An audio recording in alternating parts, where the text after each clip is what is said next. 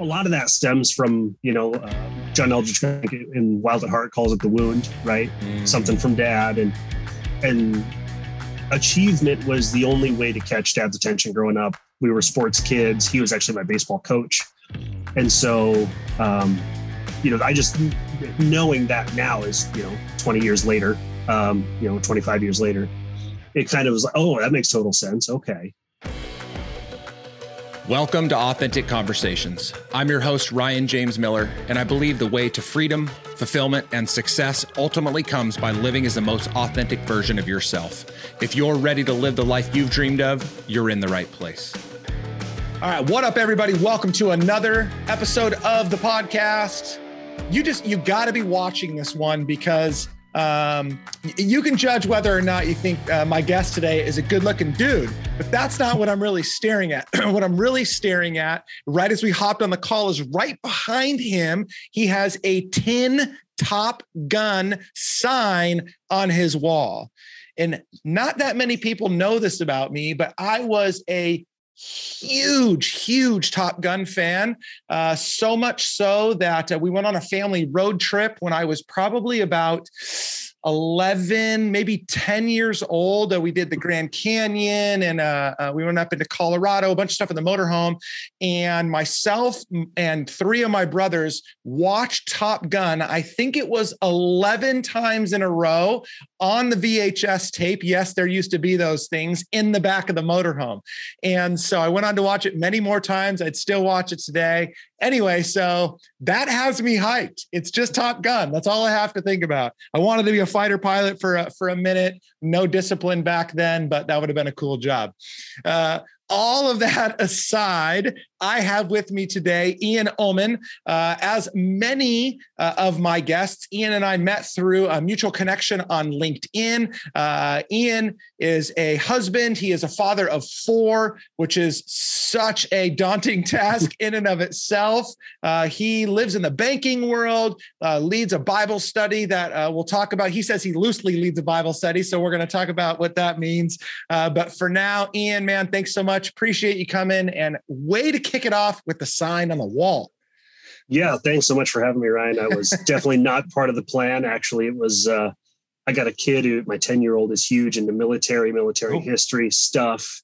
And so this was just one of those pickups that fit within kind of that theme of of stuff that he likes having on the wall. So it worked out well. And courtesy of COVID, my basement puzzle table, gaming table converted to my office.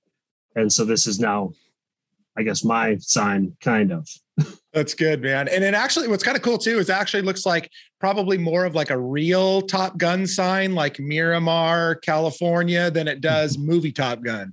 So that's pretty cool. Yeah. Yeah, for sure. For sure. All right. So, um, as I do with so many of my guests, um, what I like to do is dig right in with a question. Uh, and it's the same question or some version or variation of the question I asked to every single one of the guys. So, for you, Ian, same question, which is how would you define manhood and or masculinity?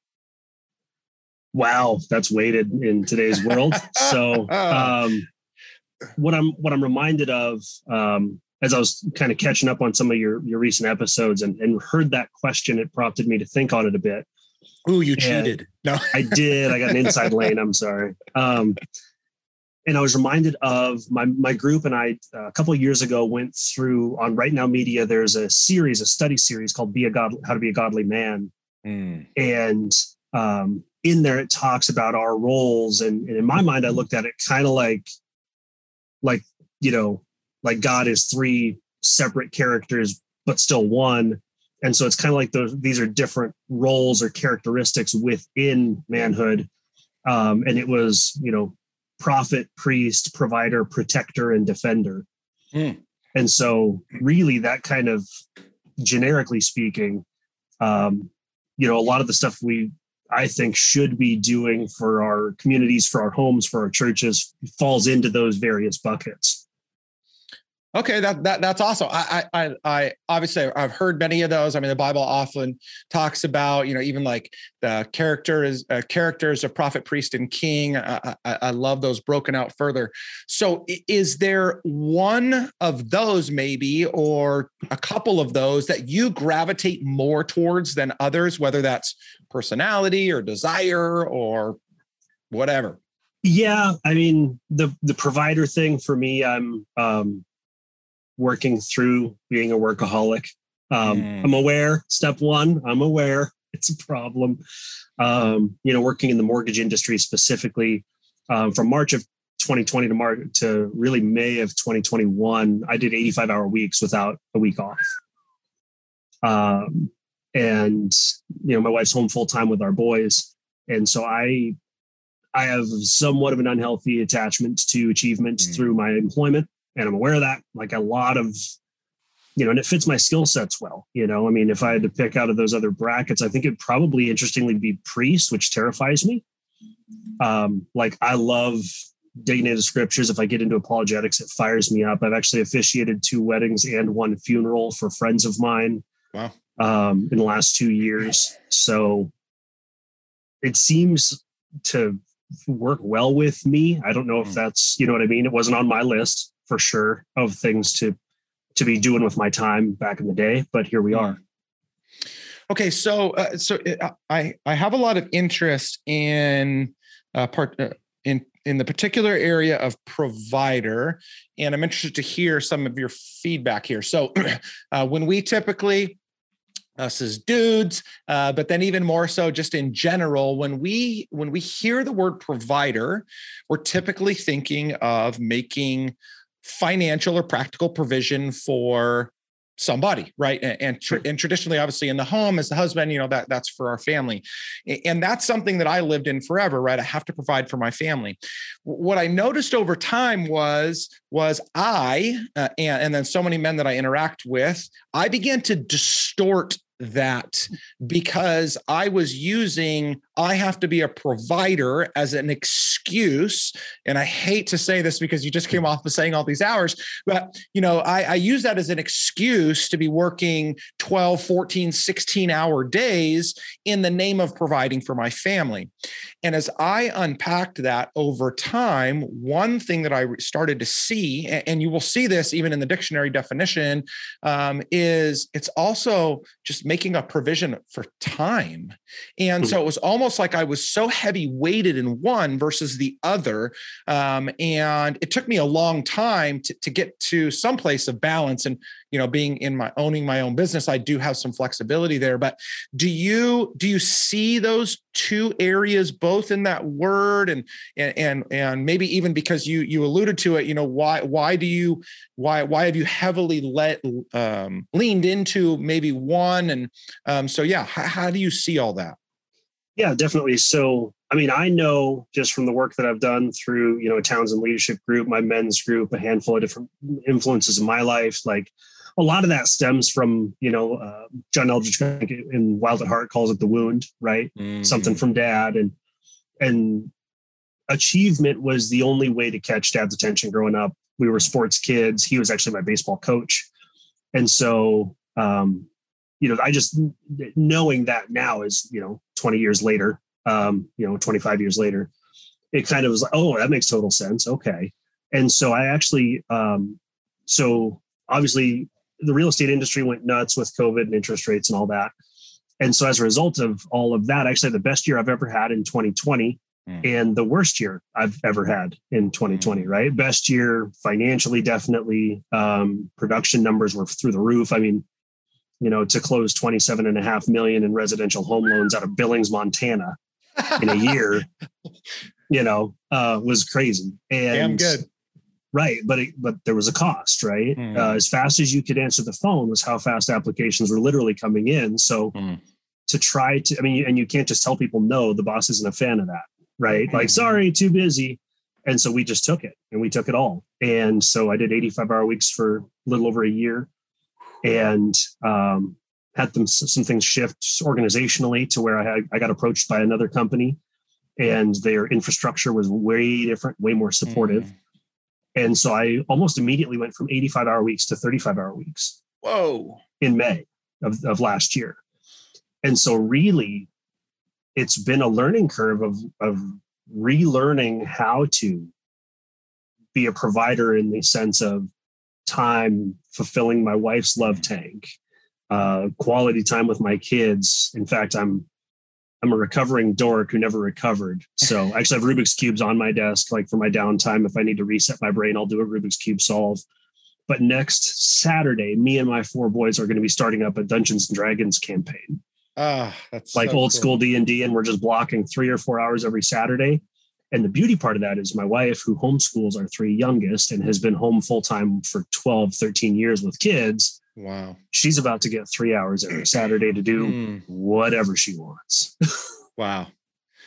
Okay, so uh, uh I, I want to back up. Uh, so when you um, obviously, you know, you are at the mercy of um, particularly at the time this happened you know of somebody else that's uh, you know that's asking something of you you can't just tell people no in the work world at least not responsibly most of the time right. um, and i also do believe that there are times and seasons for everything and so you know it, it's not that you know you committed like the uh, you know the worst sin ever by doing what you did right. um, i would never say that but as that started to happen so as you were being drawn into uh, this opportunity to to invest so much more time at work. Obviously, it's producing so much fruit so quickly.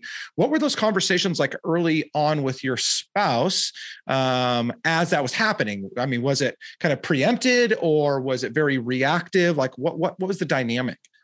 So it was really reactive. Um, I think it was March 10th was the day that it hit. So, I mean, in typical busy season, you carry 15 to maybe 25 loans at a time in our world, at least at the time I was and I got 10 new applications in one day.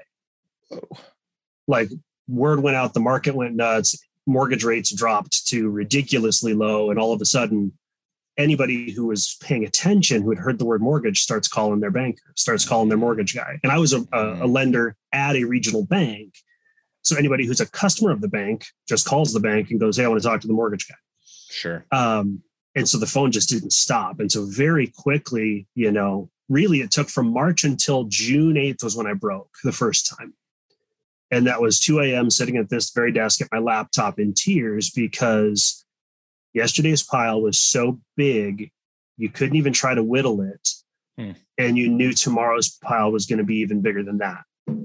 And it was just like no matter how many hours you put, no matter how many emails you answer, it is not going to move you. You're not going to get ahead of this thing and and we we operated like that for a year like wow. everybody that i know in the industry you know um but prior to that even like in order for my wife to be home full time you know there were sacrifices and, and things you got to do like we never had we've never had cable tv or streaming or anything until covid we finally got disney plus because we ran out of tricks with our kids you know um, but up until then we had no t- we had we literally have bunny ears hooked to a 55 inch flat screen wow and um, for the first really a couple of years of our marriage, she, quit working. We had our oldest. She quit working. We didn't consult our budget. And so the credit cards started stacking mm-hmm. and we realized that. And it was like, okay, wait. And so I went to getting a night job. And so I've done 65 to 85 hours a week for 10, 15 years straight. We've been married wow. 16 years. I probably did that many hours for 10 years of that. And so really this year is the first time I've been back to a 40-ish hour work week since we had kids. Mm. And so it's very much like a learning curve, right? Of mm-hmm. the bit of free time I was used to having was rest, period. That was all it mm. was. And so now it's like, okay, wait, I need to be actively engaged with her and with our kids. And, you know, we joked our last two kids, like, I saw you, right? Because I mean, I was working a night job in retail. And so during Christmas season, I was doing every bit of, again, 80 hours a week. Jeez.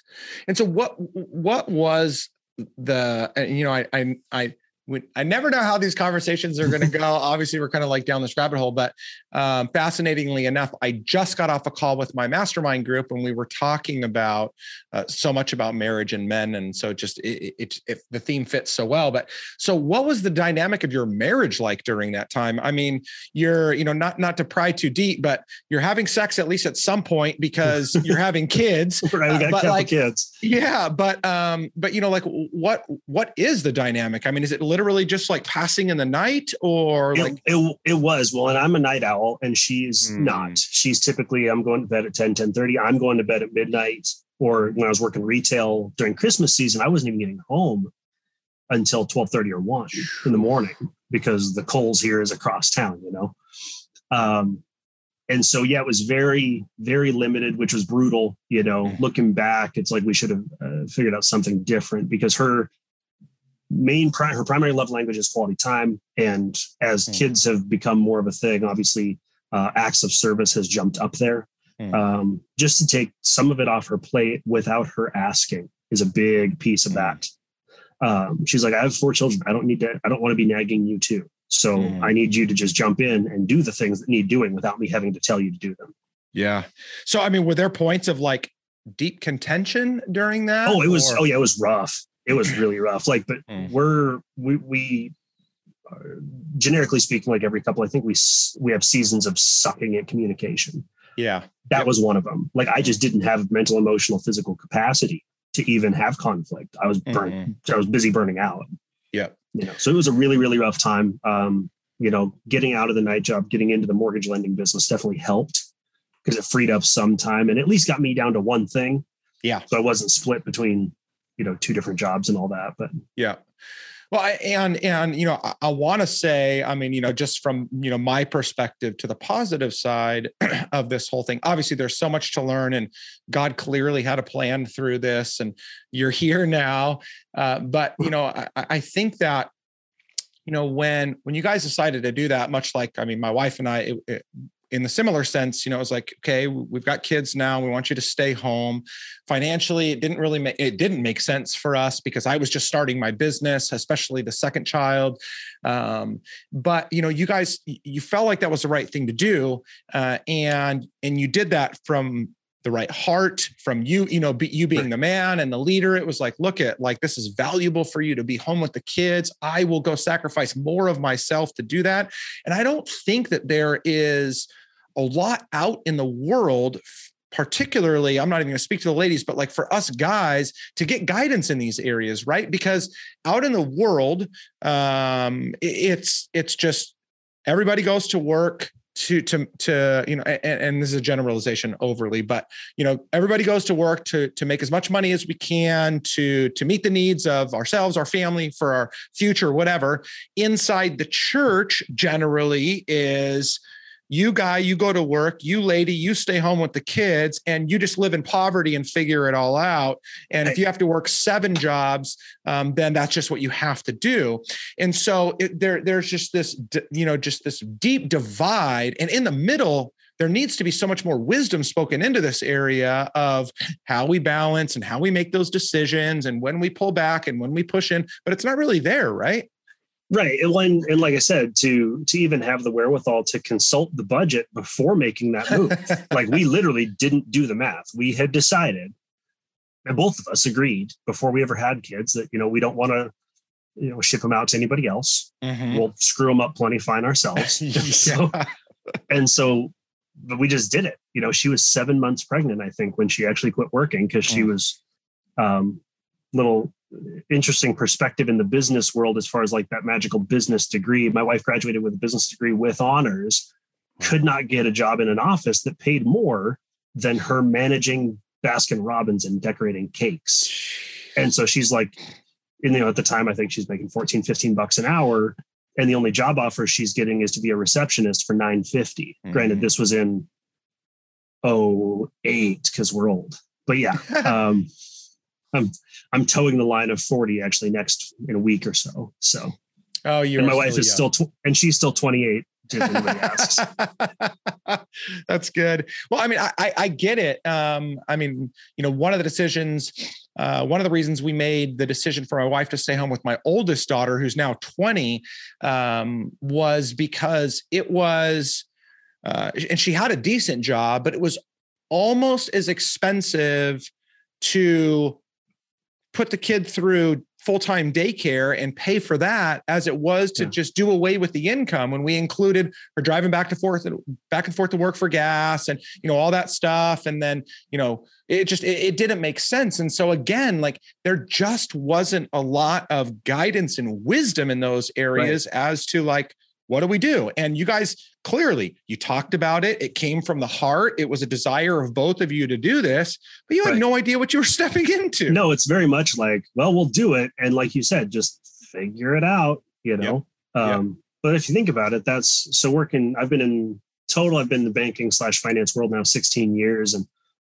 the last six years in mortgage lending and i can tell you that uh, when I st- I'm going to steal this phrase from a guy who did an online mortgage training with me like month three in the business when people financially undress for their mortgage lender, and to be clear, that's what they're doing.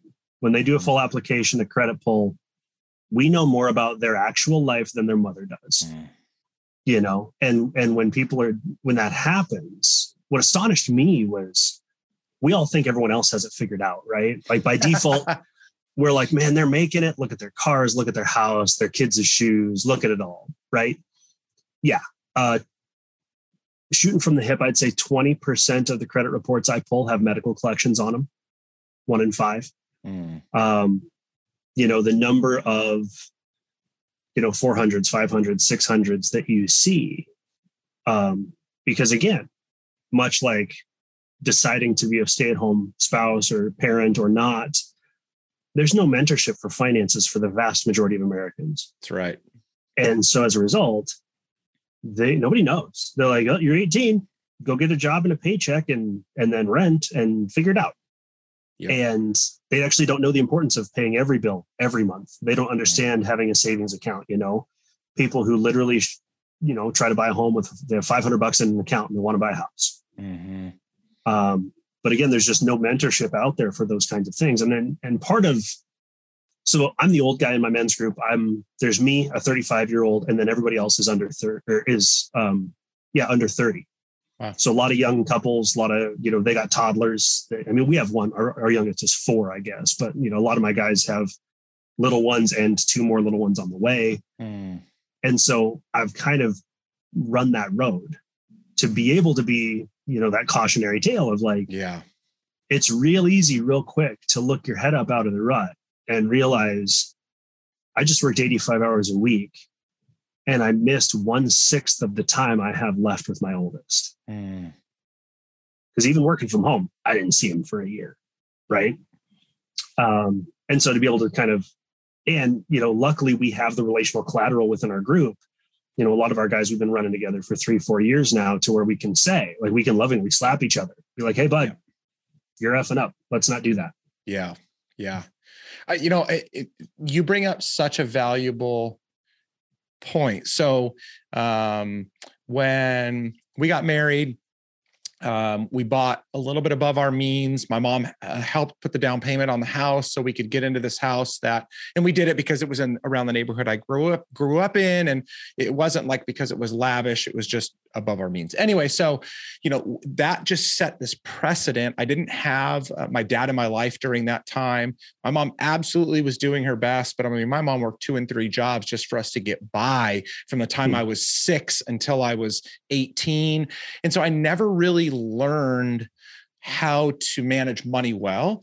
Um, and then on top of all that, because I was the man of the house at six years old, and, and, that continued on, I built up, in addition to a lot of accomplishment and achievement and leadership skill and quality, a lot of pride in, in, yeah. in self, and which was just the end all be all disaster for me. But um, so even when I started to get into some trouble, I, I I wouldn't have even told any, you know, I, I, wasn't telling anybody. Right. And at last ditch effort, the only person that I would ever go to was my mom at the final hour that was like, hey, if I don't get, you know, if I can't find another ten thousand dollars, like we're out. And then and then and then you know I'd get, you know, I'd get fine, I'd get ahead a year later, be right back in that cycle. Hmm. And and there was a there was a lot of sinful, sinful behavior, you know, mixed up into that that I was just, you know, trashing money. But even today, the guys that I run into and, and run around with, like a lot of really good guys, but they're not willing to even open up about that type of stuff today. You know, there's certain things that we don't want to really talk about. And it's like when a married I'm not going to talk about like the intimate side of my relationship with my spouse. So like if we're not having sex or that that's not going well, that like we're not talking about that. Like I'll joke about it, but we're not going to talk about it. Right. And then if I'm screwing up financially or I'm not where everybody thinks I am or something's ha- I'm not talking about that either. And like those are the two biggest areas of our life as men in marriage and they're they're, they're like off limits. And so we're just a ticking right. time bomb. Right. Yeah. It's like let's take the the absolute guaranteed whatever stressors are usually happening in life, especially in marriage. Let's take the two things that will just let's just throw gasoline right on that thing, right? Like those two areas, if they're going sideways, well, abs- people say, well, money won't make you happy. Well, I can tell you being broke made me pissed. Mm. I can assure you of that. So I would rather try the other side too, just in case, right? Yeah. Well, then I'm sure that that that that a lot of that uh, money won't make you happy. Um, you know that that that, there's some truth to that in, the way that it is abused um, in culture today but then also again that's a that's a poor narrative that comes out of the church in the sense that like poverty is what makes everybody happy and so we don't understand the joys and benefits of pursuing financial success and then using right. that for the good of ourselves, our family, and those around us. Right, for sure. I mean, it's um, like I heard a guy say one time there's a whole lot of people willing to sing in the choir, but who's buying the music stands? Mm.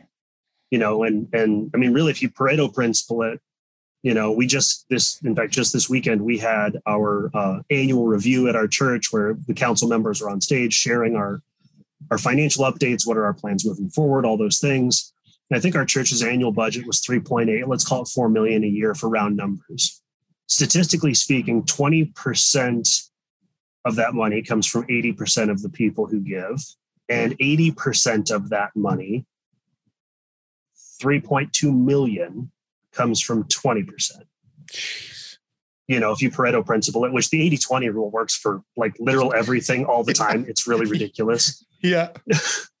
and so when you look at that, it's like, okay, if we're going to go make a dent beyond ourselves here, the reality of the world we live in is there are some financial things tied to that. Mm. Like there's other ways to serve, don't get me wrong. It doesn't cost anything for me you know a handful of us to come together somebody owns a rake or a shovel and we can go serve a community and, and a neighborhood and that's fine that's awesome but when it comes to you know other things to fulfill needs like i'm spoiled that i accidentally found an awesome church and so we I don't know if you've ever been to Billings, Montana or seen Billings, Montana, but it's actually bifurcated by topography. There's a cliff face that runs along the north side of Billings. Uh, and and above that is the heights. And there's only two roads in. There's one on this end of town, one on that end of town. And so there's about 30,000 people in the Heights, 80 to 100,000 people on the south and west end and all that. And so the Heights was trying to pass bond issues for community focused, like a community center, a pool, something for families. And it would never pass because the West End isn't going to vote for something in the Heights where they never go. Mm. And so our pastor was like, Well, God's really annoying me on this. So I think we're supposed to build a water park. And so outside of our usual stuff, our church raised like two, three million dollars, built a water park and gave it to our city. Whoa. Like that costs money, period. Right. Right. Like, and it creates really cool opportunities for people who have no clue about the kingdom to be like, hold on, a church did what? Because they're used to bake sales, they're used to bazaars, they love buying the lefse. And that's fine. Their kids love the cakewalk. Um, but just it creates opportunities. It's all it does, you know. Yeah. Uh, it creates choice. You know, it's like, well, do you want to have a car payment or no car payment? Well, that finances answer that choice or can help. Yeah. Um, but again, uh, a lot of people like to forget the love of part, right? money's yeah. root of all evil. No, it's the love of it, you know. And and the wild thing is, even like having the best years I've ever had, making more money than I've ever made the last few years. I don't like sit like I literally could tell you how much is in an account right now. I know we have enough. Like yeah, like we can go shopping and we're good, which is a weird feeling still. Yeah, because that's pretty new for us. Yep. Yeah. No, I mean, I think that that level of freedom, which I, I think that you know it comes obviously with the opportunity to earn um, and, and gain some you know some sense of wealth but also too uh, you know back to um, you know I, I hope that people heard you say like you know we've had bunny ears on our 55 inch tv up until covid because we just ran out of things to let the kids watch right? They like they needed to see. And so i think that what's really interesting is is when we um, I'm a deep believer in the easiest thing to focus on if we want to uh, if we want to gain more financial freedom is definitely to earn more money. I, I, definitely think that it's far easier to do that than it is just to manage a bunch of budgetary items.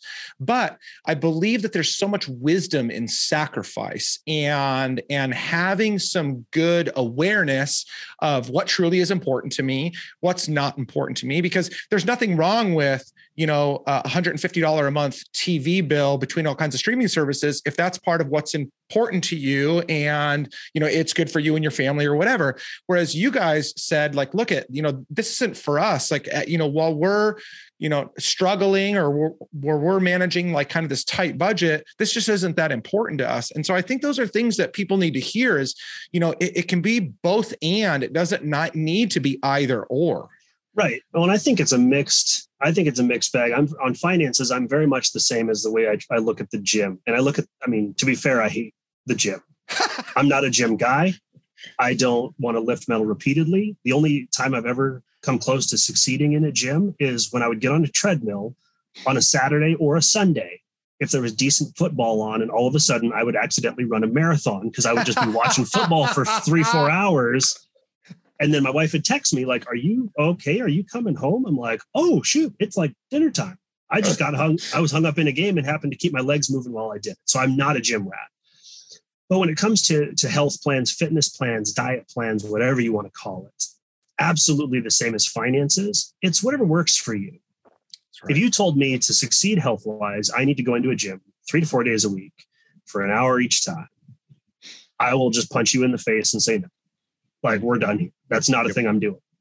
Um, and I think financially, we need to be honest about that and let people know it's okay if the word budget makes you want to vomit. That's mm. okay like you need to have some comprehension around it. You need to get a 101 level understanding of if you don't tell your money where to go, it will just go. Like we have to acknowledge that. It's good. Um, but as it relates to, like you said, making those financial shifts, you know, I think it can be a, a two pronged attack because the two, the analogy I like is we got a leak in the bottom of the tub. We got two choices turn on more water or plug the leak. And I think if we do a bit of both, it's a net positive result. Plus, it, it helps instill some disciplines because my concern is if somebody only adds the income, mm. then they haven't built any financial disciplines in place. And if that income ever drops again, they most likely are spending up to that level. Like the number of good, good, good friends I have in the real estate industry the last two years who have brand new, really nice cars. I'm excited for them and nervous for them because I just know how humans operate. Right. Yeah. Yeah, we're we're all seeing what what the what the Fed's about to do, and you're afraid that they're not going to be able to keep making those payments for that much longer. Well, right. I mean, you know, when when there's people projecting in the real estate mortgage industry, what percentage of, of real estate professionals will not be real estate professionals in the next 24 months? Because we're on a limited inventory, and and those you know, there's things that are going on where in the overall market between inflation and rates coming up and those things that it's like you know this way the tsunami wave we've been riding she she peters out at some point yeah. and at least levels off. Yep. No so true. Yeah you know on on kind of the the topic of balance and stuff. So i um you know i i obviously very familiar with ramsey and um you know i i love um, when you have no discipline at all, stepping into a program like Financial Peace University, and and and I, I, think when you can at least be taught the extreme of strict budgetary requirement and and, and you know and clearly thought out planning, I think it's super important. But you're right, it's not for everybody. Just like I can't like I I personally could never like cut all the carbs or all the sugar or all the all the alcohol right. out of my diet. Right, it's not going to happen. And so I finally came across a, a guy, uh, uh, Ramit Sethi, um, and he wrote a book called I Will Teach You to Be Rich. And it was just a friend that was like, Hey, I think you like what this guy has to say. And I don't like everything he says, but I loved that this guy, as I'm reading his book on finance, and he's a really smart guy in the finance world. Um, he, he was saying, like, if you want to buy Starbucks coffee, buy Starbucks coffee. You know, if you if you want to have a car payment, have a car payment. He goes, you just have to figure out how to make sure that that fits into the money that you're bringing in and the commitments that you have going out. And it was so stupid and simple. And yet it's just something, again, that few people don't talk about, right? It's the extreme, uh, you know, it is where, is where it, people are typically crying or screaming you know the loudest is like you must have a budget and every dollar you must know where every penny you must know where it goes and and it's like we can't live like not everybody right. can live like that. Right. And some need to. I mean i think it's a difference right between is this because most people's finances and credit on the bad side in my mind like i'm big on analogies obviously um is like are we talking stage one cancer stage four cancer? Mm. right? So it's like you're you're joe schmuck who just doesn't really understand finances and has a bit of credit card debt and a car payment and can't quite figure it out probably doesn't need to go full on legalistic top to bottom checklist, right? Now, if you're if you've lost a car to repo, if you've lost a house to repo, if you're on the brink of those kinds of things, we are absolutely in crisis mode. And yeah, you got to batten down the hatches hard, right? Um, but it's it's just it's an awareness. But again, ninety percent plus, if I make up a number, aren't going to bring that up to their friends or family unless yeah. they have a very trusted, you know, sphere, uh, inner circle of sorts, you know. And that's, I mean, that's one of the reasons that I intentionally joined a men's group and not a couples Bible study group. All of us are couples, mm-hmm. but we're only, it's a men's group specifically for that reason. So we can take the armor off and 100% be transparent about the real things we're all dealing with and not have fear of retribution or judgment from you know so and so's spouse right because if i'm mm-hmm. struggling with a sin issue as it relates to lust for example i'm not about to bring that up in group sure when my buddy's wife is sitting there or my wife is sitting there right mm-hmm. and so that's why we and i very intentionally you know ended up joining up with a men's group was for that kind of a setting because i'm not going to bring up my financial drama and i mean i can talk about it with my guys mm-hmm. but like their spouses or like if my wife is there i don't know if she'll be embarrassed or freak out or what you know what i mean like it just creates an environment you know where where that can happen. So yeah. Okay so um i'm glad you brought that topic back up or or, or that context. So you uh, talked about the fact that you know you joined this group and now you're leading um, uh, this group. Uh, i don't know if it's the exact same group but so how are you um, uh, how are you doing your best to create that sense of um, relationship, transparency, accountability because in case anybody was wondering just because you're in a church those things don't automatically happen. And as a matter of fact sometimes they're even worse there. I mean i served as a pastor for 10 years and uh, sometimes it was far harder to drag the honest to God's truth out of people in the church in that context than it was to just go to a stranger on the street and ask him how his day went. So, how are you fostering that level of relationship so you can get people, get to the root of people's challenges and struggles, and then hopefully bring them all the way to the place where they are doing the best they can to image God in the way that God's called them to? Yeah, so I think it's there's a lot to learn societally and individually, I think. Um, Jesus never led with wrath. He led with compassion. Mm. And so my group is very much about truth. We believe the Bible, we study the Bible. We don't get to make it up on our own. I'm not about to go into those waters, right? Um, but it has to lead from a place of grace like my guys so so I saw a TED talk and I forget the guy's name and I wish I could remember. He was a pastor who lost his job because he got caught on his pornography addiction. Mm. And he stayed on at the church as a janitor just to stay working there, which I can't even imagine. And in his TED talk, he talks about so no like we all see the numbers on the stock market about Amazon.com, right? Like they do bajillions and bajillions of dollars, but you don't see it. Other than the stuff on your doorstep, you don't see it. Mm. And when he said, statistically speaking, 71% of American men and 38% of American women struggle at some level with pornography. Well, I got nine guys in my group, now 10. We just added a guy. Hmm. 71% of men struggle with pornography. That's math. Mm-hmm.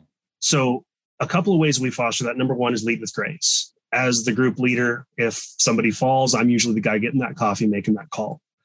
Uh, the way we know that is brutal accountability, much like any, you know, AA has meetings. It doesn't have solo studies, right?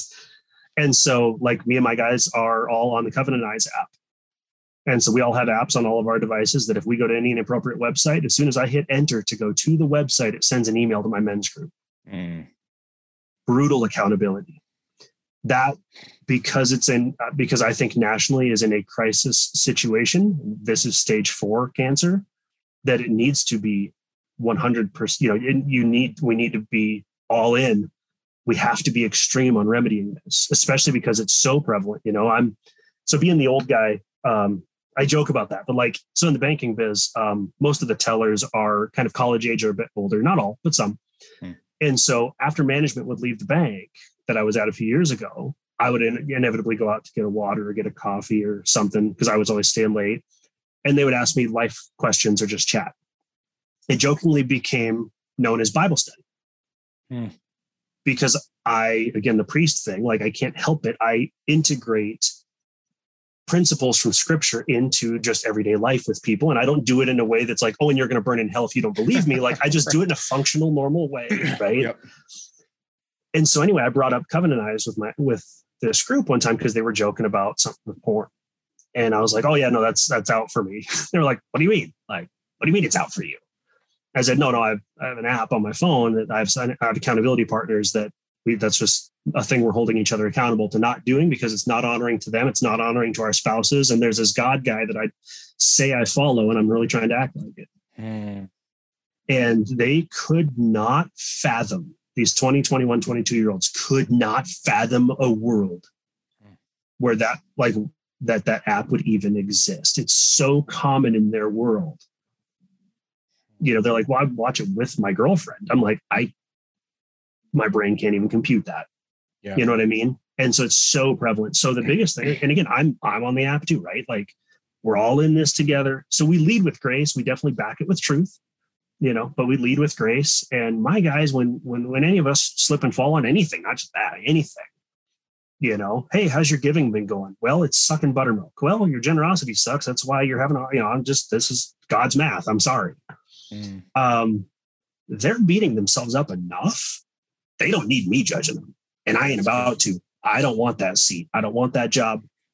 I take I, it freaks me out enough having officiated two weddings and doing a funeral and leading a, a guy's group. And it's very peer to peer. I'm not like leading. It's sure, but still, like the Bible's pretty clear about like the stringency and, and the review, so to speak, of the teachers of the word. Hmm. And so it's like, man, if we're effing this up, right? You know, like so I, it, it freaks me out, right? Like I try to take it very seriously, very intentionally, with fun. Obviously, it's a group of guys right? Yeah. We still yeah. have fun. But yeah, yeah, I mean, I think the biggest thing is the the the expectation and the standard is transparency, mm. confidentiality. If you break confidentiality, you're probably out of the group. Mm. Like we have pretty much a zero tolerance policy on that. What, ha- what what's discussed in this group, unless it, it's potentially impacting you or somebody else's physical safety, you know, if somebody talks about they're feeling like harming themselves or harming a spouse or something, that's a, that's an exception. Yep um, which has never happened, thank goodness. But um, anything else guys come with, you know, hey, you know, so and so at work started talking to me and texting me, and I don't know how I feel about it. Hey, uh, you know, this happened. Hey, I, I slipped up here. Hey, here's me and my wife had this fight. That all like that's that is a safe room. It has to be. It absolutely has to be. If that goes, then nothing else matters. Yep. So good, man. Okay. Um, uh, I, yeah, I, I, love that so much. I could talk about that topic for days. Right. Weeks, well, like, on end. well, and this is just a brain twister. With you being a pastor, you probably thought of this. I'd never thought of this. I love when pastors poke my brain. um, so a couple years ago, one of our pastors was talking about small groups and talking about the impact of community in this Christian thing we're doing, right? Because we'll, I'm going to go do it. No, we're not going to go do it. Not on your own. Mm. And he dropped a perspective on me that fried my brain for like a month. And he's like, community matters so much. Number one, only four of the 10 commandments are vertical, the other six are horizontal between us and man. And community matters so, so much. God's not even good enough for God. So he was, he himself is community, three entities. Whew. I was like, man, I got to go do some research. I got to go do some digging. like, that's good. Yeah. Um, and it is, you know, I mean, you know, bear one another's burdens and in doing so, fulfill the law of Christ. It's not like Christ said to do this. It's like you're part of the miracle, man. Mm-hmm. Yeah. I mean, there, there, there, there's a, um, there, there's a reason why there are so many one another's. There's a reason why that, you know, as Jesus spoke the beatitudes, uh, that they were, you know, clear as to what to do for one another, you know? And yeah. so, I, yeah, I think it's so important. And I think that, you know, this is one of the reasons why men struggle so much even those that don't think that they struggle struggle so much is because they have been conditioned in many ways to hold the things most dear to them the mm-hmm. closest mm-hmm. to them yeah uh, whether that's and it, again this goes back to you know the the the scars and wounds it's you know i've been hurt by exposing myself before or this thing hurts so bad to talk about that i'm not going to expose myself to it again or you know i'm i'm ashamed of what people right. may think now or and so it's just it's done such a disservice and what's amazing is is when you start to see men break through this in community whether it's in church or in uh, men's mastermind or you know sm- some kind of you know group environment yeah. as you start to see the guys that do break through break through you start to see them bear so much fruit uh, in in every area of their life. You know it just it finally allows them the freedom to be. Yeah. And so that's what i love to see so much. For sure for sure. One something that i was kind of ruminating through um, is with a friend of mine as it relates to kind of you know forgiveness or any of those things that just hang in us right mm-hmm. whether it's a forgiveness issue a sin issue we're hiding whatever those things are well just because we try to ignore them doesn't mean they don't exist and so as a result what we're doing is we're we're spending mental and emotional energy keeping the lid on that thing mm-hmm. right and so as a result we can't give then 100% of ourselves to our work yep. or to our spouse or to our kids because a part of us is occupied with that thing yep. you know um, you know i worked through um, i just had lunch this last week with a dear dear friend of mine who helped me process through a lot of stuff with, with my dad my dad left when i was 15 mm. you know and i don't mean left like moved out i mean left like billings montana to washington d.c mm. left and i you know we're not good at communicating. And then you double down on that with montana. Has this you know it's we're modern we have bathrooms and stuff but you still have this like pioneer spirit mind a bit right? Mm. and like you said we stifle those things. We don't no nobody worry about me. I'm fine. Everything's fine. Yeah. you know and meanwhile per cap we're carrying double the suicide rate of the average nationally in montana. Um you know the mental health thing is gargantuanly out of control here. Yep. and but anyway, I was talking with Greg about that. Like, how much did I miss? And how much did my spouse and my kids and the world miss of me for 15 years, mm. 20 years? Because I was so busy bottling that stuff with energy and and and bandwidth yep. that I couldn't be all in on anything you know? So i think that flourishing is probably just a realization of our full selves. It's not even like that we became anything different. It's like we're still us yeah. but we're able to give our full selves to things. Yeah that's good. Yeah i mean you know you obviously uh, alluded to and and and spoke to the extreme of you know somebody taking their own life but and so most men would say well that's not me. I'll, I'll never go there. But behind that is what most guys i know are struggling with which is they're not sleeping at night they're physically, mentally, emotionally unhealthy. They're quick to hmm. snap at a coworker or an employee or a friend or a spouse or a child. They are yeah. constantly frustrated. They're always trying to figure out the, you know, the way that they're going to finally get out. And it's just, I mean, I say, you know, the language I use is they they're literally in a prison that they have created for themselves. Yeah. And it, it's going to require more than just them blowing through the wall or mm. trying to strategize their way out of it. Like you need other people to surround yeah. you to objectively help walk you out of that prison once and for all. Yeah, for sure, for sure. And the and the the flip side of that too that we see here and from therapist friends of mine in the industry, um, you know, everybody's I never judge anybody who uses a substance even to excess they're numbing a pain and that's the only way they can figure out how. Mm-hmm. what's weird in today's world and simon sinek talks about the brain chemistry of this all the time is how many of us right?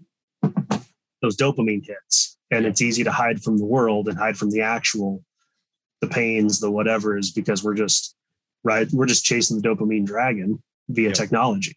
One more so ding true. one more buzz one more like you know comparing ourselves to people with butt implants and highlight reels. Like, stop it. Just stop it. Yeah. So true, man. Okay. We are landing the plane. And uh, we didn't talk a lot about this, uh, but I would love to just get a, a final uh, bit of perspective from you. So, uh, I've talked about uh, your uh, deep dive into marriage and all you've learned to this point. and obviously we know you know still so much more to go um, your life as a professional and and you know how you've grown through that uh, being invested into the church leading uh, a study and this is all wrapped up in this idea of you living out this calling as a man uh, that you believe you've been called to so you have four young men uh, yeah. young boys that you're raising into young men. And so when you think about what you most want to be known for by your kids, by your boys, what would that be? What would you want them to say about you as a father to them? Hmm. I think probably being present, which carries a lot with it, obviously. Um, but being actual present and through my marriage teaching them how to love well which we're still you know we're only 16 years into our marriage so we're figuring it out still right? If i mean if we're honest right? Yeah. Yeah. Um, but you know we've i think we've got some good foundations rolling there. We we uh, we openly discuss like five love languages kind of stuff. Hmm. um you know, in front of our kids, my wife and I talk through some of those things. Some of those things we don't talk to them through in front of them, but yeah, it's still part of the conversation, right? It's in, um, and, and we acknowledge when we slip up. In fact, you know, if if one of us is too short with the kids, for example, and snaps too easy, or if we're, if we're just having a bad day and that kid happens to be the one who gets it because he happened to cross us at that moment, um, we both have leeway to call the other out on it. Hmm and be like, hey, you know, that was really kind of out of line. And I think you need to apologize to him for raising your voice to him. You know, and both of us have. I'm usually more guilty. um, not as much this last seven months, though. I've been a much better human. Hmm. I was, you know, this time 2021, I was not a pleasant person. Um, you know, so, but again, it's just commitment to the process. I still meet with my guys every Tuesday night. Um, still you know still going to church still being fed. Um yep. there's a number of weeks or months that outside of tuesday nights my bible may not have opened. You know we all have eras right? Um, and this is just a, a freebie last little tidbit maybe but those times that we feel most compelled to withdraw and hide are the times we most need to open up and lean in i would say from my experience and my experience with my guys. That's good, man. Well, I mean, Ian, I think that, you know, one of the things that I uh, loved you say, loved hearing you talk about was just this desire to extend grace as people were walking through the life that they were. And, uh, you know, particularly obviously in the context of that men's group. But I just, I think it's something that's so important to take away for, you know, for today for people as we're interacting as we're setting expectations you know for the communities that we're in it's like hey i want to be told the brutal truth. I just want you to handle me with grace. And i think it's okay to ask that as a man you know that, right. that like i'm judging me like, enough but if you can help me point it out great. Like yeah yeah so i just appreciate that. I you know I, I, loved you know even you know into the inner workings to some degree of the finance discussion which obviously we could have gone so much deeper into that. I think that there's just so much there that can be done and should be done in the discussion around how we how we grow as men. Love that. Uh, and even all the way back to the beginning and, and you just talking about you know your perspective on manhood in general and it's clear in the way that you're growing as a husband you're growing as a father you're growing as a leader in the church but just in the community in general. So I appreciate that. Thanks, man, so much. It's just, it's been a great conversation and uh, I'm sure we'll do it again. Yeah, for sure. It's been a blast. Thanks. Yep, absolutely. All right, guys. Well, that wraps up another episode of the podcast. As always, if you have any questions for Ian, you can hit his contact information. They will be in the show notes, as they always are. Uh, if you have any questions for me, comments, feedback, complaints, whatever, you know where to find me. I'm always here. Until next time, be you, be happy, be authentic. Thank you for joining me on this episode of Authentic Conversations. If you are ready to live the life you've dreamed of, I'm here to help. Head to ryanjamesmiller.com slash podcast to begin your journey. And if this episode impacted you in any way, pay it forward by sharing it with someone you know. I'm Ryan James Miller, and I'll see you next time on Authentic Conversations.